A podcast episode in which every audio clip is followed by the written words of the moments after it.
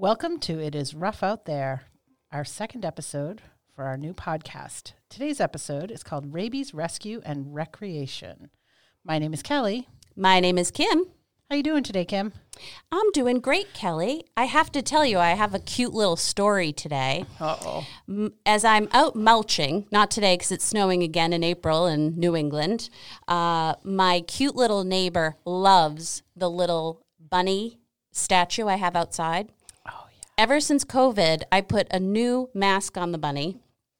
And my little friend loves to have his mom drive down the street and see what is going on with Bunny. So the mom and dad told me that he was just so thrilled with Mr. Bunny or Ms. Bunny.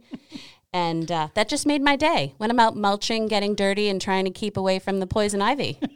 How is that poison ivy? Good. It's Oh, better. much better, Much, much much better. better. Yes, thank you.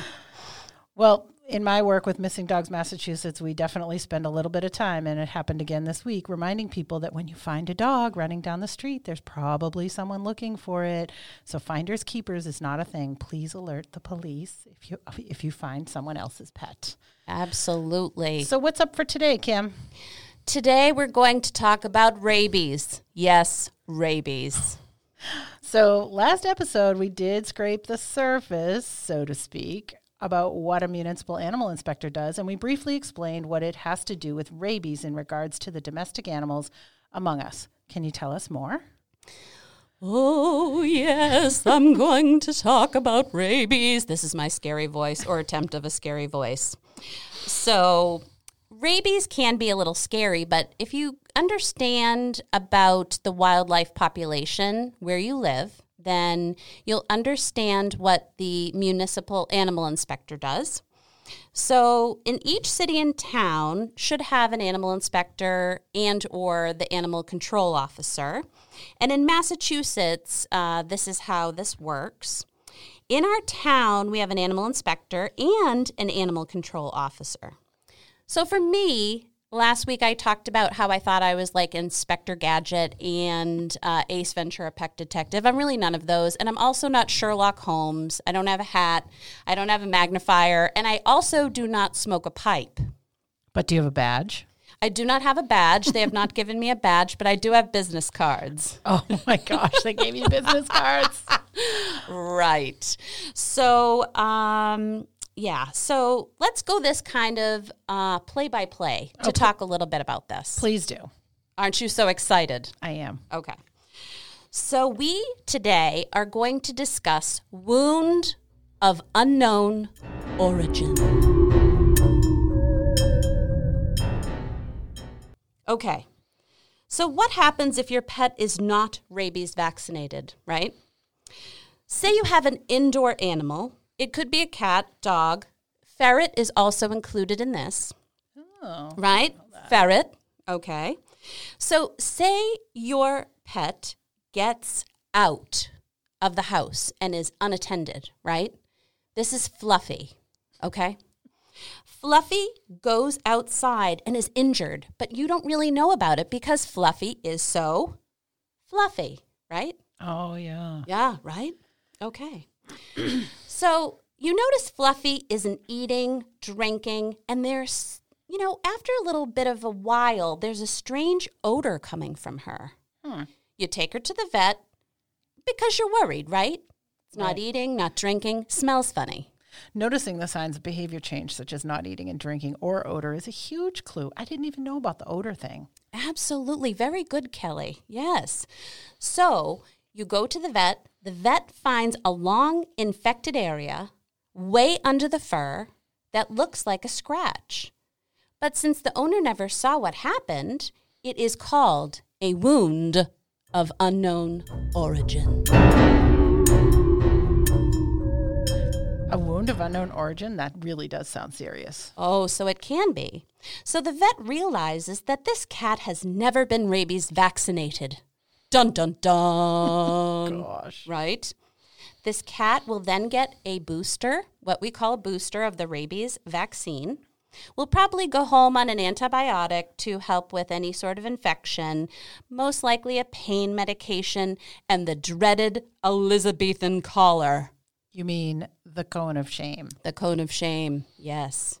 and receives a four month quarantine at home. Oh my gosh, four months? That's a long time. Well, you know, it, it is, but we want to protect the cat and the family and any other pets that are at the house. We want to make sure that whatever may have scratched Fluffy did not have rabies. And since we don't know what happened, we're very cautious. So, Kelly, can you name the top five, five wildlife animals in Massachusetts that carry the rabies virus? I think I can. And I actually have a bonus for that. Uh, raccoons, fox, coyote, skunks, and bats. And I did hear that uh, opossums don't carry rabies. Well. Yeah, so you are so smart, Kelly. So, um, as far as the opossum goes, their uh, core body temperature, from what I understand, is low oh. so that the oh. rabies virus really doesn't have a good host. Okay. Is it possible? Possibly, but it's very rare that we see the opossum. And you probably have a lot of opossum that you might see around, and they're excellent for the yard and your garden. Don't mess with them. And is it true that bats sometimes get in your house, and so you do have to be careful with your indoor cats? Absolutely. And is that why you're wearing a bat headband today? Yes, Kelly, you get an A plus plus plus plus. And for those of you listening today, we're going to give you the bat headband as a prize. Aren't you so excited? don't be don't, don't be don't be alarmed. So, anyway, bats can be in the house and can bite you. And you may not know that it happens, but don't be afraid of bats. I know. Bats get a bad rap, and bats are very good for our environment and they help with mosquitoes. They like mosquitoes. Like hundreds of them at a time. Right. Yeah. Exactly. So so I digress. So as you can imagine, if you let your dogs and cats outdoors unattended, what does unattended mean?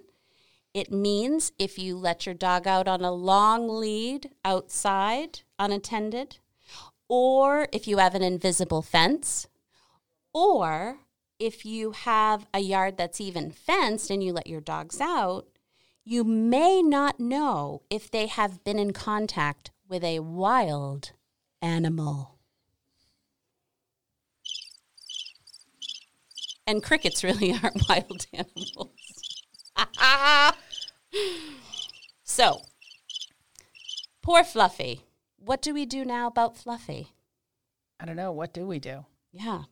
So, as the municipal animal inspector, I get a report from the vet that Fluffy was treated for a wound of unknown origin.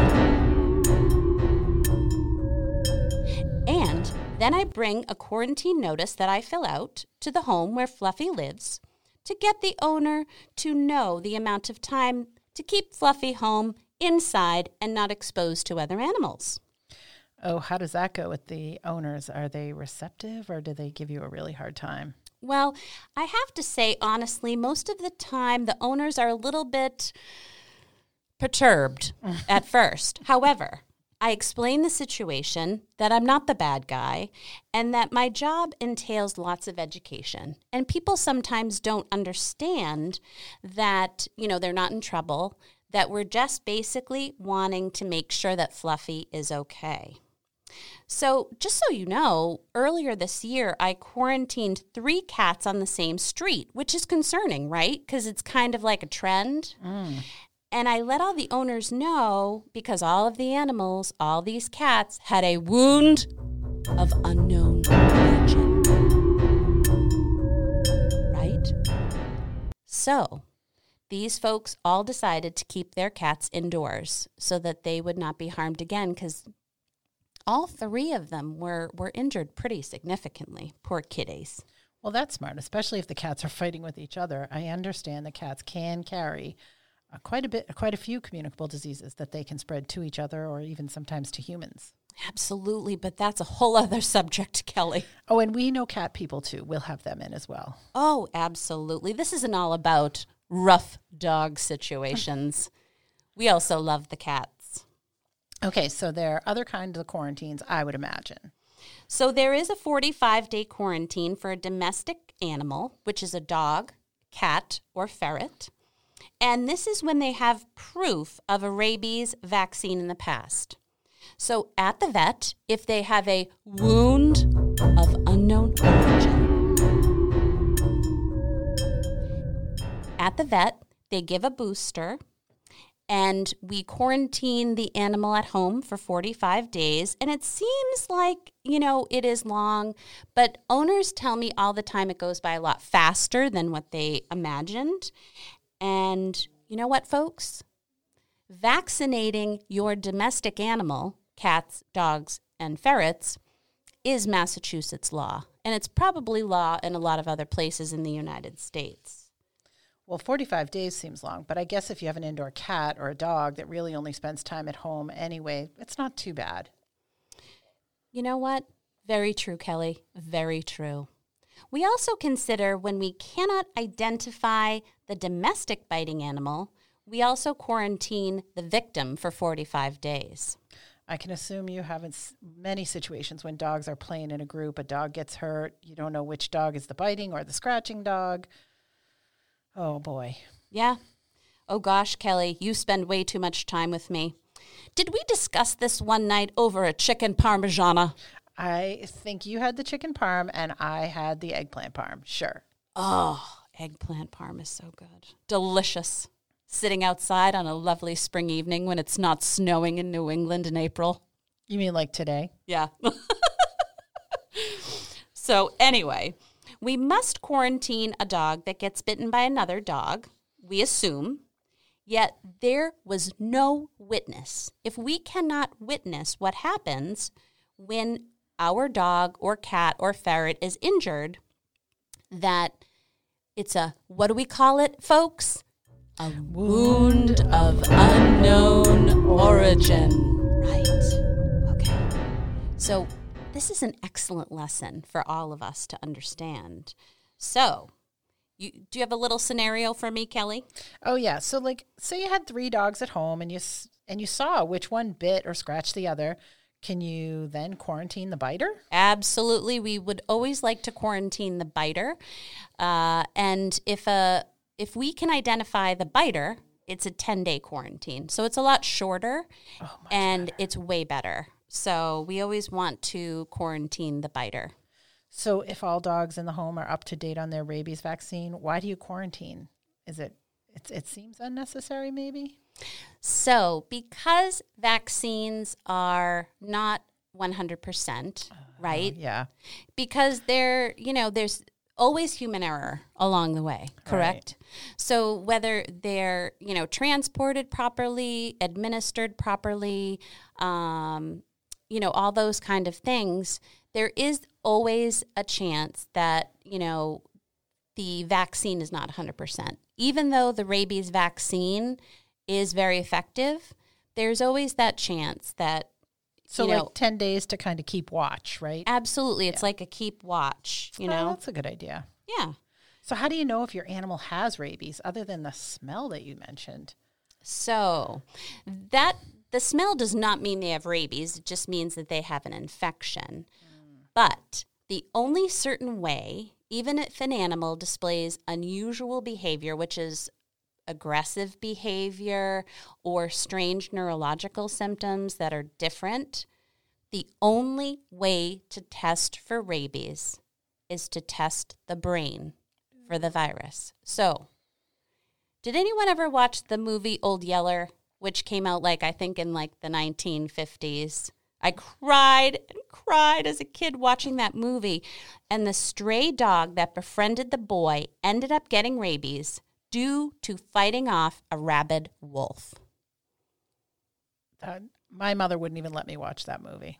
Oh my gosh, I can't believe that I watched it. And I just can't believe I'm doing the job I do after that movie. And really, the only way to that's possible to test an animal for rabies is after the pet is deceased? Absolutely. Wow. Yeah, because at quarant- when I go to a house to quarantine a pet, they'll say, "Well, why don't you just test, do a blood test, and test my pet for rabies?"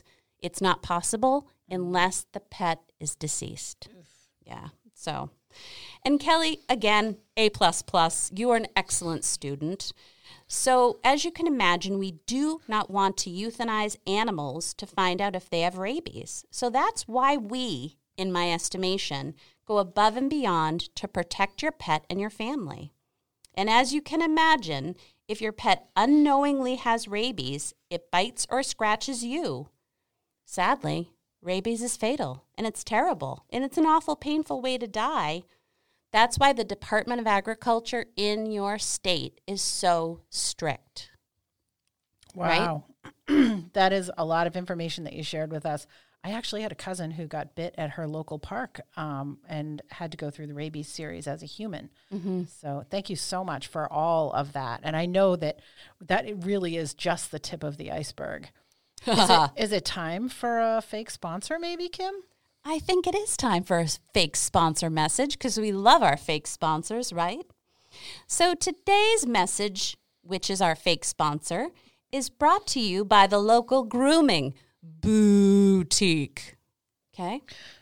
Where an owner brings their dog that looks absolutely adorable, small and fluffy, yet actually it's Cujo, and almost takes off the finger of the sweet groomer. Oh dear, maybe best for Cujo to be groomed at home? Right, George? George is crying. Do you need a tissue, George? Poor George. oh my gosh, you have such an imagination. Well, today we're going to move on to our second uh, topic, which is rescue and recreation, a much lighter subject so, folks, today we have a guest in the studio. Her name is Kara, and she is going to chat with us about the rescue that she volunteers for.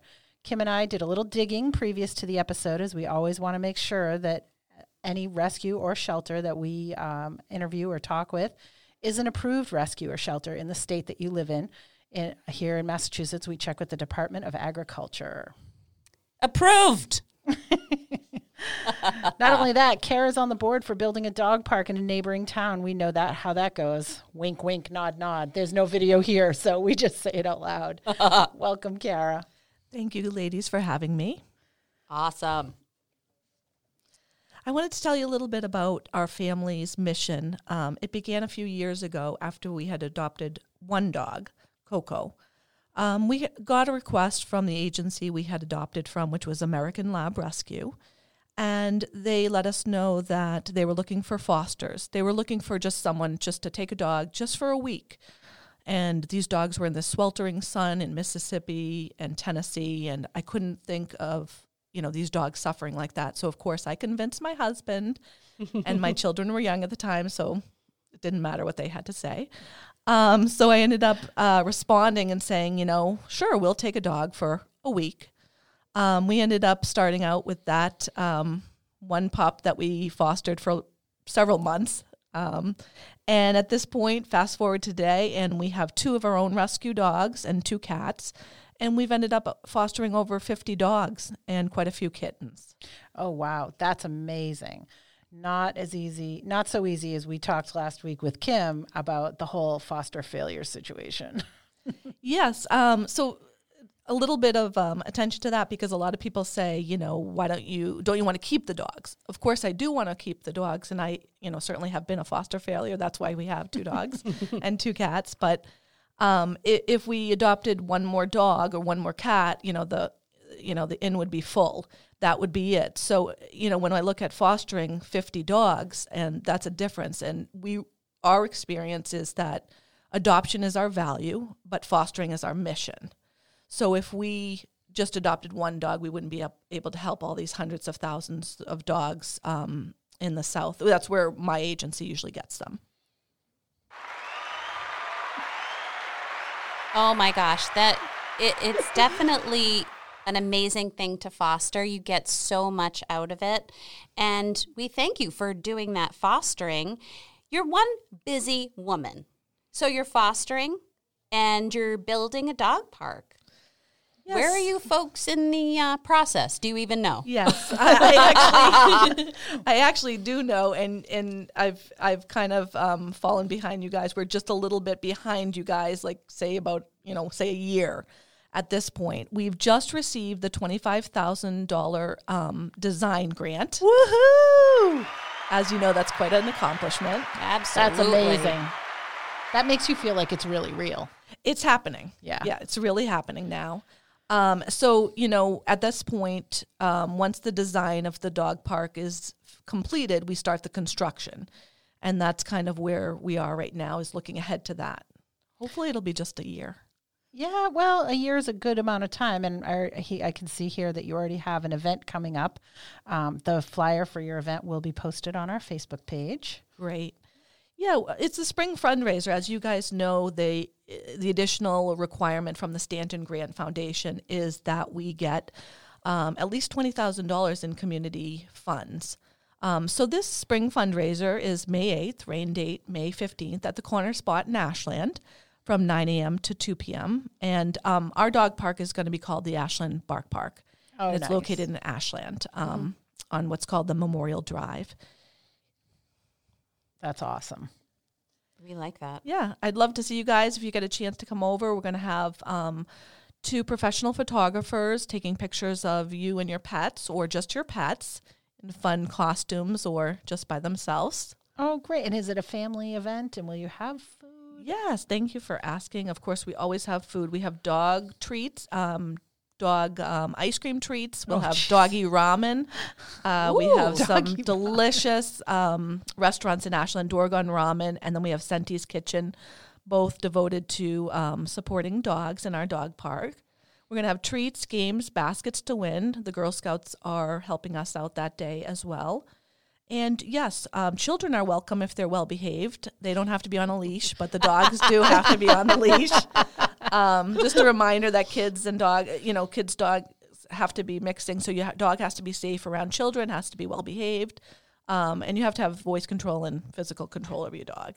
Oh, yeah, that's always a good reminder for folks. And I see here, Ashland Nutrition will also be a part of this. We're going to be getting Natick Nutrition. Oh, great, yes. Yeah.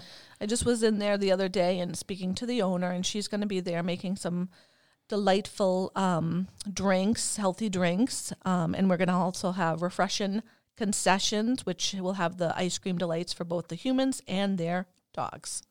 Awesome. That's that awesome. sounds really, and did you really guys good. get your nonprofit status for the Ashland Dog Park? Or are you the friends of? Yes, we are. We do have our. Uh, no- we are a five hundred one c three, which means we can offer the tax um, deductible. So you can make donations and you can send um, checks. Ashland Bark Park, Three Hilldale Road, Ashland, Mass. 01721, home of the Clockers. Um, PayPal www.paypal.me slash Ashland Dog Park. Venmo at Ashland dash Dog Park. Um, and our EIN number is 83 45 88763. And we do have a Facebook page too and a website, ashlanddogpark.com. Oh, that's fantastic. With all those details, you can be sure to find a flyer about this event on our Facebook page. It is rough out there. Absolutely. That's great. Thank you so much for coming and sharing all that with us, Kara. Because as Kelly and I uh, know, it's not easy to build a dog park, right? You know, It's a I- lot of work. It's really been hanging over me. We started this podcast idea because of the dog park, so we do really have to buckle down and make an episode and tell our own story. I think. Absolutely. It's a saga in itself. It is a saga. Yeah. And you have some wonderful uh, folks that you work with um, that have helped along the way, which is is great to have. You know, some people to work with, run things by, Yeah. work on because it's it's definitely not a one person job. No, not no one person could do it. And I I think you guys worked on it for over seven years, and we're on our fifth year this year. Wow. Um, and the dog park committee is the heart and soul of it. We've worked on it when people probably didn't have any idea what we were doing, you know, and now it's a little more public and they see, you know, the growth and what we've done. But really, there's so much work that goes into it. Oh my gosh. So I think so many those people- hours. yes. Oh Could talk about it all day because you, you know you do feel like it's it's almost like a baby, right? Yeah. this Yeah. baby that you've raised. Exactly. Well, that's awesome. Thank you so much for sharing all that with us. Thank you. So, So don't lots forget of info. lots of info. Check out our Facebook page And, uh, you know, we, so for our next episode, I can't believe we're going to be up to three episodes. We will have uh, a, we'll have a couple of guests, my my fellow volunteers from Missing Dogs Massachusetts, here to tell a really great story. We hope that you'll email, email us with questions or ideas, even thanks fake sponsors going forward. Maybe you even want to be a guest. Absolutely. So our email is it is rough r-u-f-f out there at gmail.com and check us out because we have facebook and instagram and we have supporters. I know. Can you believe that? I'll give the clap. You don't even need the button. I'm so oh, excited. Oh gosh, I want to do like a yes. There you go. Our supporters are Athena, Kylie, Becky, Mark, and we also need to thank our amazing producer of the show, Kylie. She is a wizard. And I'm going to buy her a wizard hat, a magic wand, because she will just absolutely love it. Thank you all for listening. As of today, from our first episode, we have had over 85 downloads from our first podcast. We're ever so grateful for you hearing us out. We are now on Spotify and Buzzsprout. Do you like our content? Want to be a sponsor? Let us know. I thank Kim for being here and being my partner in crime. I'll always do fake crime with you, Kelly. And we thank our fake sponsors, who are always supportive, of course. And we are super excited that our friend Mark came up with a tagline or sign off message. Thank you for keeping us out of the doghouse.